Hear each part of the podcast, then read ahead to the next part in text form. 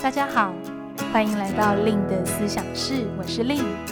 我是一名猎头职涯教练，同时也是思想公司的创办人。思想团队致力于提供最专业的猎才服务与求职职涯课程。在思想室中，我会和大家来分享我的猎头经验、求职与职涯议题，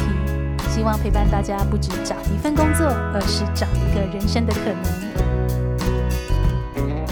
Hello，大家好，我是 Lin。欢迎大家来到今天 Lin 的思想室。今天这集的思想室呢，我想要来和大家聊聊天花板的这个主题。我不知道大家有没有听过，就是诶，我遇到了薪资的天花板。或者是啊，我最近遇到了职涯的瓶颈，我觉得卡卡的，好像就是有一种到顶的这种职涯天花板。我不知道大家有没有听过这种形容哦。那其实像天花板这个概念，就比较像是说，好像我遇到了一个呃往上，那个往上不一定是薪资头衔，就是好像你觉得你已经到了一个顶点，你不知道该怎么样还可以继续前进或突破。所以就像很多资深的职场人，诶，可能他已经做到主管啦。那他的公司的组织架构，可能他已经在升迁的路径上面，已经是最高的那个呃位置了。那可能这样子的人，他就会去形容说：“哦，我觉得我好像在公司里面遇到了一个继续往上升迁的天花板了。”也或者呢，像是一些职场文化，可能他们会有一些潜规则哦，好比说某个人种。啊，某个年纪或者是某一些性别的呃导向，可能会有一些潜规则。那所以常常也会有人比喻说，诶，我突破了，比如说呃，都是男性作为领导者的这种女性职场天花板。那所以呢，今天这集呢，其实我就想要回归到一个，我相信应该会是蛮多职场人哦、可能伴随你的职涯发展，你会遇到的所谓的职涯天花板的一个情境，来跟大家来多做讨论。会想要在今天录制这个主题啊，其实也跟我长期以来在做职涯咨询的一些经验还蛮有关系的。呃，像是有时候呢，在服务，诶，可能他是资历比较深的职场人，很有可能就会常常在想说，诶，我是不是资历久了，我就有机会升迁啦？或者是，诶，我多做几年，是不是就有能力当主管？或者是说，用一个比较线性思考的角度去思考，说，诶，我今天只要在某个领域继续待，我就代表，呃，一定可以更专业。或者是有更多转职的这个好机会，或者是筹码，往往我们会比较容易遇到所谓职场天花板，就职涯成长的这个天花板，往往都是我们可能会落入到一些比较直线思考啊的这个角度。当我们落入直线思考呢，就会比较容易造成我们对于职涯进步会有一个比较限制性的一个想法。最终呢，就会造成好像，诶，我想破头了，我好像都找不到我到底应该从哪一个方向去前进去做选择。因此，接下来呢，我就想要来跟大家一起来突破一下，看看我们有没有落入到这个直线思考，反而让我们的这个选择权是越来越少。所以，接下来我想要谈三个，是我在实务的经验上面真的很常遇到的三个迷思。如果我们落入这三个迷思，就会让我们好像更容易感觉到卡住的呃这种感觉。那我想这三个迷思其实也不只适用于比较资深的职场人，呃，也许比较年轻的听友们也很有可能我们会落入这个想法，导致我们在选择一个工作的时候，可能也会隐隐约约有一种嗯好像卡住的感受。所以，那我接下来呢，就想要来一个一个来跟大家分享一下我个人的一些浅见看法。第一个，在我们寻求职涯进步或是职涯成长，第一个我们常常会落入的迷思是：想要成功，你就必须要晋升为管理职。我相信有不少的人，也包含我自己，也曾经会落入那种说：“诶，好像我应该要到达管理层，才代表我的职涯是进步的。”所以，像我自己在做猎头的时候，我就常常会好奇，啊、呃，我的求职者，诶，他会怎么样去评估什么对他来讲是职涯进步？那我发现真的是蛮多人会告诉我，成为主管。就代表是呃一个成功或者是一个里程碑，所以这样其实就会很容易用一种条件，是以衡量我有没有当主管职来认为我的职涯是不是继续成长的。不过啊，我想要跟大家分享更多的是，我们其实现在处在一个非常多元化的一个职场哦。如果我们其实是用一个比较线性式的概念去想象，我当了主管才代表我是有能力的，才代表我是职涯有进步的，很有可能也真的会比较容易缩限我们给给自己发展的道路。为什么我会这样讲呢？呃，我不知道大家有没有发现，这十年来，其实我们的职场环境真的经历了非常大的变化。哦、呃，有越来越多的大公司，可能它面临一些经营上的挑战。哦、呃，它可能收起来了。好比 Nokia Nokia 的手机以前非常多人在用，诶，没有想到这么大的巨人，它好像会倒下了。但是也有越来越多这种所谓新创的公司、小型的公司，在这十年内迅速的一个崛起。所以，其实，在我们的职场里面，已经不像是过往哦，大公司的这种组织体制，有这么多的企业存在，可能有这种更小型、更微型、很轻很快的这种扁平式组织，也在我们的职场里面。那大家身为职场人，其实我们可以去想这件事情是：那这样子的一个组织变化，会给我们自己带来什么影响呢？那很有可能就是在小的组织，有没有可能其实主管职就没有那么多了？其实我相信，如果你是在一个二三十人的新创公司，很有可能就是公司里面就只有那几位 manager，就只有那几位经理，那其他的 team member，其他的成员都是非常扁平，就是报告到这个经理，甚至是连经理的这层都没有，他可能直接报告到创办人这样子的一个安排，所以这是一个非常常见的呃误解。就是所谓向上的职业发展是必须要晋升到管理职，然而其实现在因为刚刚提到的这个组织的多元性，其实有越来越多的公司，它不再认为晋升管理职是唯一发展的道路。所谓向上，可能有更多的公司，它开始定义的是说，哦，也许你成为一个技术专家啊，哦，它也可能是一种向上。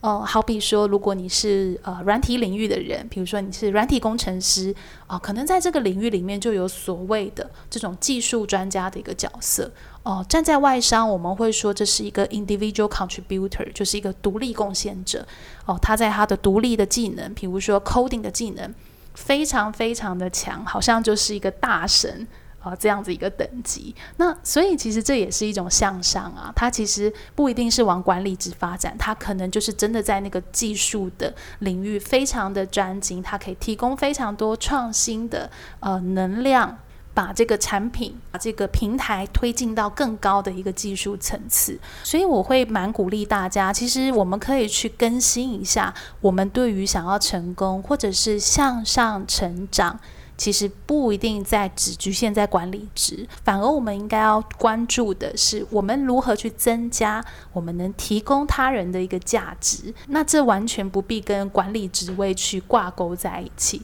因为价值它可能输出的方式也是用一种，比如说用专业知识的形态来输出。不管你是在某个领域成为一个超级达人、职人或是大师。跟你是有能力去在一个团队里面去运筹帷幄，我想这两个都是同等有价值的。那当我们可以用这种比较拓宽的角度去思考我们自己的职业成长，其实会比较容易，有可能回归到我自己。我会去想的是，我到底真正适合做的，跟出于我的一个擅长、我的兴趣，我更倾向所担负的责任范围是什么？那当我们很清楚这个部分呢，我们就可以比较早。去透过一些工作的选择去做布局，然而在这个过程到最终，其实它都有可能让我们是有更好的，呃，讲实际一点的，可能叫更好的名声或者是赚钱的一个能力，而不是只有限于说管理职啊、才会赚比较多的钱啊、甚至是你有比较多的个人声望。毕竟我们现在所处的职场是非常非常多元化的。所以，如果你是那种诶天生就很有团队思考，你会有一个 belief，就是你有一个信念，是认为一群人可以走更久，甚至是你平常就很喜欢去激励他人啊、领导他人。那我想，其实网管理职就是一个很适合你去思考自己要不要去取得的专业。与其去思考管理职，倒不如可以去思考：诶，我对于管理的技能，我有没有兴趣？因为管理的技能也是一个专业技能哦。这个是我要特别提醒大家的。因为像我自己做猎头做那么久，我发现其实好像很多的我们会认为，哦，就是主管就是很自然做到那个主管。然而事实上，我相信有很多人会遇过一个状况是，即便他当了主管，他都不一定有很好的管理技能，对吗？我想很多人的离职原因可能就会跟这个很有关系，所以呃，管理的技能其实它是一个非常专业的技能，也非常适合我们用中性的角度去评估我要不要去增进我的管理技能，而不是单纯落在我要成为管理职这件事情。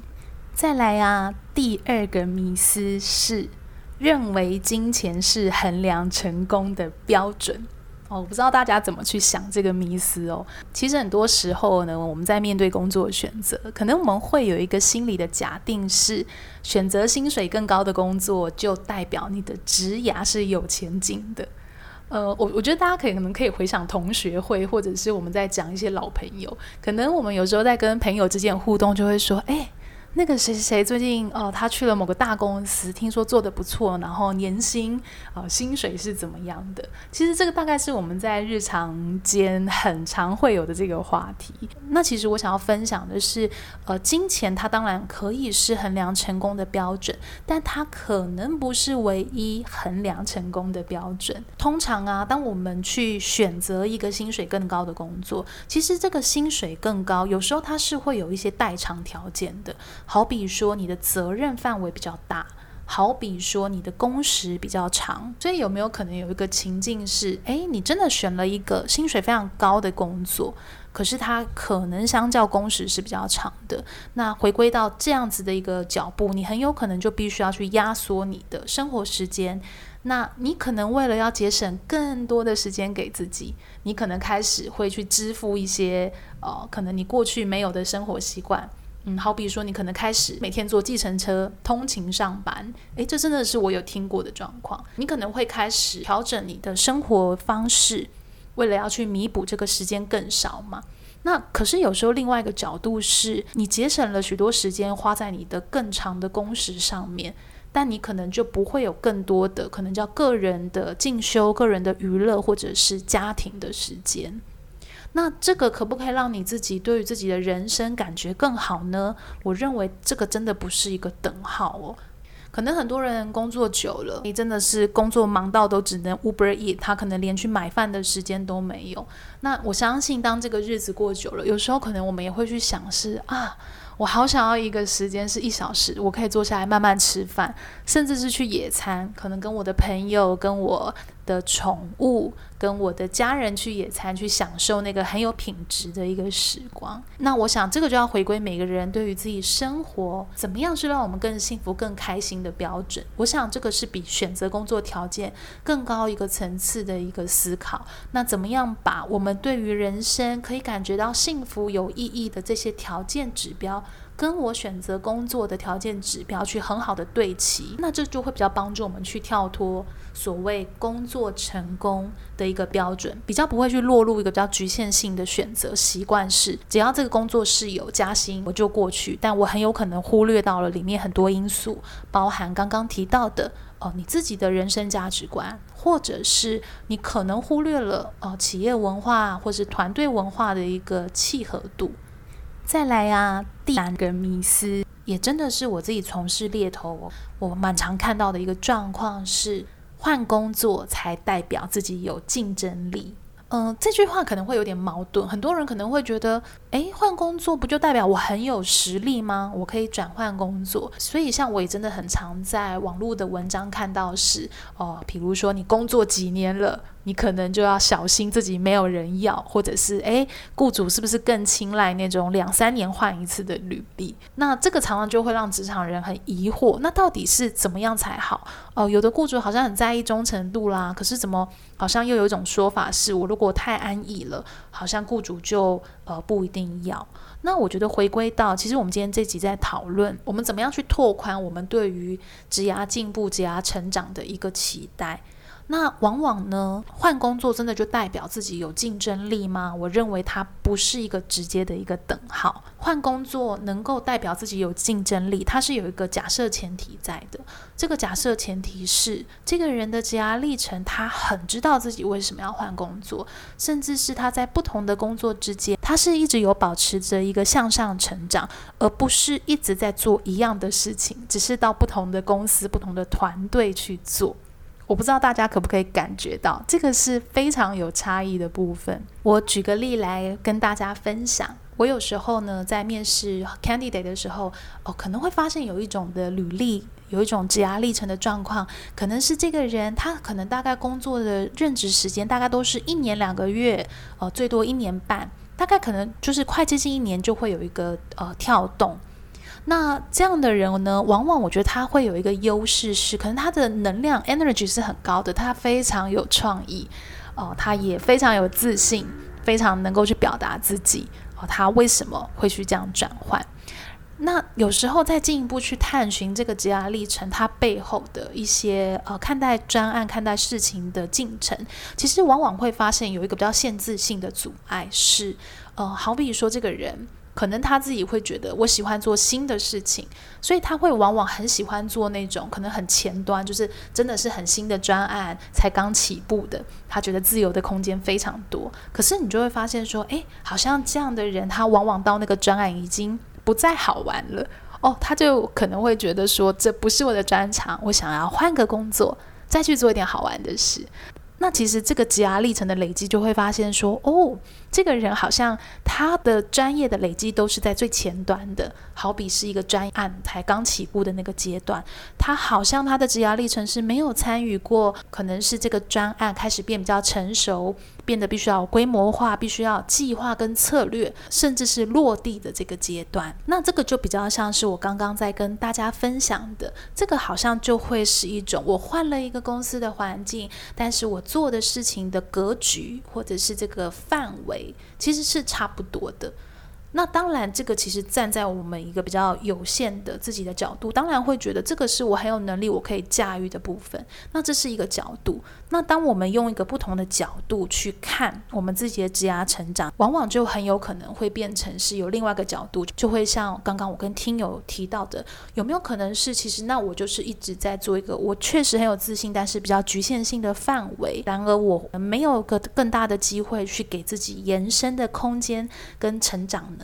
因为往往一个工作的选择，其实会跟我们自己的思考角度非常的有关系。我们到底是复制已经自己在做的事情，还是真的我们去寻求一个挑战跟成长的空间？可能一开始真的会做起来卡卡，没有那么擅长，但是其实是自己很有潜力突破的。那会不会自己、呃、的这个能力范围，可能从以前比较多是做这种专案前端，诶，你现在开始可以延展到比较中期、比较策略、比较计划面，再到一个让它落地好的这个状态。那在这个落地的过程，很有可能你就必须要跟非常多样的 stakeholder 利害关系人团队去沟通，甚至是有点冲突啊、有点协商等等的，去把、呃、一件事情去推进。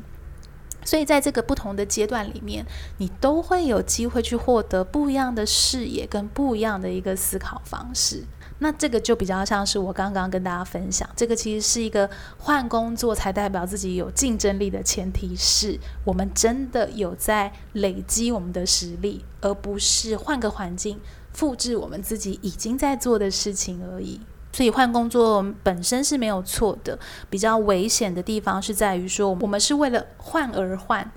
或是单纯就是比较局限的思考，说，诶，这个是迈向职涯成功唯一的一种方式。好啦，那我们今天其实也聊了这三个非常常见的一个呃迷思。第一个迷思是，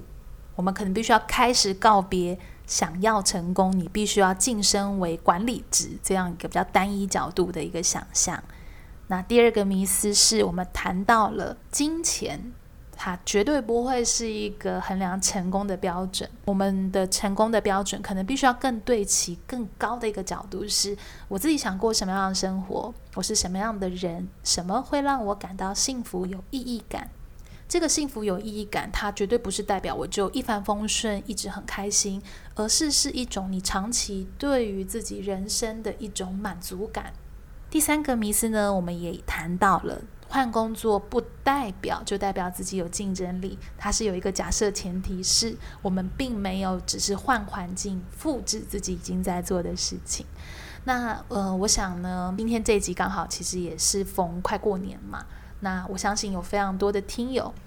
可能也在多多少少思考，我到底今年想要给自己的工作做什么样的一个规划。所以呢，如果你想要继续在现在的工作里，我们不妨可以去想，在现有的环境，我可以再做什么样的突破，我还可以再怎么样去提升我自己，不管叫做技能上的。或者是像我刚刚的举例，在专案上的阶段的，我们可能可以更给自己去很有意识的设定一个目标，那这就会是一个会帮助我们突破自己天花板的一种方式。又或者是呢，如果你真的开始在思考想要换工作，那我觉得也是很好的时间，我们去想想看的是，那我这次想换工作，我的动机到底是什么？我的目标到底又是什么？我只是为了换而想换吗？还是我确实有一个自己的期待或者是能力，我想要寻求更多的挑战，去转化成我的经验？那就希望今天这集我自己粗浅经验的一个分享跟看法，可以带给大家不同的灵感喽。那最后一样，我想要来跟大家预告一下接下来的一个课程。呃，接下来呢，在二月十九跟二十号。会有我们今年第一梯次的一个优势工作坊。那这个优势工作坊其实已经是我自己亲自带领，应该是第三年啊的一个工作坊了。那我想呢，它很适合作为我们一个新的一年的一个开端，透过这种呃比较客观的评测工具，这种盖洛普优势的这套系统，来协助我们去重新思考，重新去 reflect 我们现在自己的一个状态，去放入我们给今年或者是接下来其他阶段的一些有意识的目标方向设定。所以呢，听友们不妨可以把握二月十九跟二十号的课程，再来就会是四月九号、十号跟六月十八和十九。那如果呢，因为疫情的状况，你比较考虑线上课程，也可以参考我跟好好去年度我们合作的一支线上课，叫做 OfferGet 资深猎头的履历面试全攻略。那这堂课程呢，就会是一个比较求职导向型的，呃，包包含一些就是面试怎么做。呃，履历怎么样是站在雇主的角度来去写，会有很多的一些小策略、小技巧在这堂课程里面。那最后呢，一样想邀请大家可以给我一点鼓励。如果今天这集的内容呢，你有一些心得收获，可以在 Apple Podcast 给我五颗星的一个好评，或者是可以帮我填写我们 Podcast 的一个收听回馈问卷，在我们的这个 Podcast 的一个文档下方呢，都有相关的一个连接。所以，不论是你有任何的回馈，或者是针对课程一对一咨询有任何的问题，都可以加入我的 Line at 官方账号小老鼠 L Y N N C A R E E R S。那如果你喜欢今天这节内容，也别忘了可以追踪我的 Facebook、部落格、IG，搜寻猎头的日常就可以找到我了。那另的思想是也有在 YouTube 频道做上架哦，所以也别忘了可以移动到那边订阅，开启小铃铛，那就不会错过任何一集新的一个内容。好喽，那就跟大家在下一集相见喽，一如往常，谢谢大家的收听，拜拜。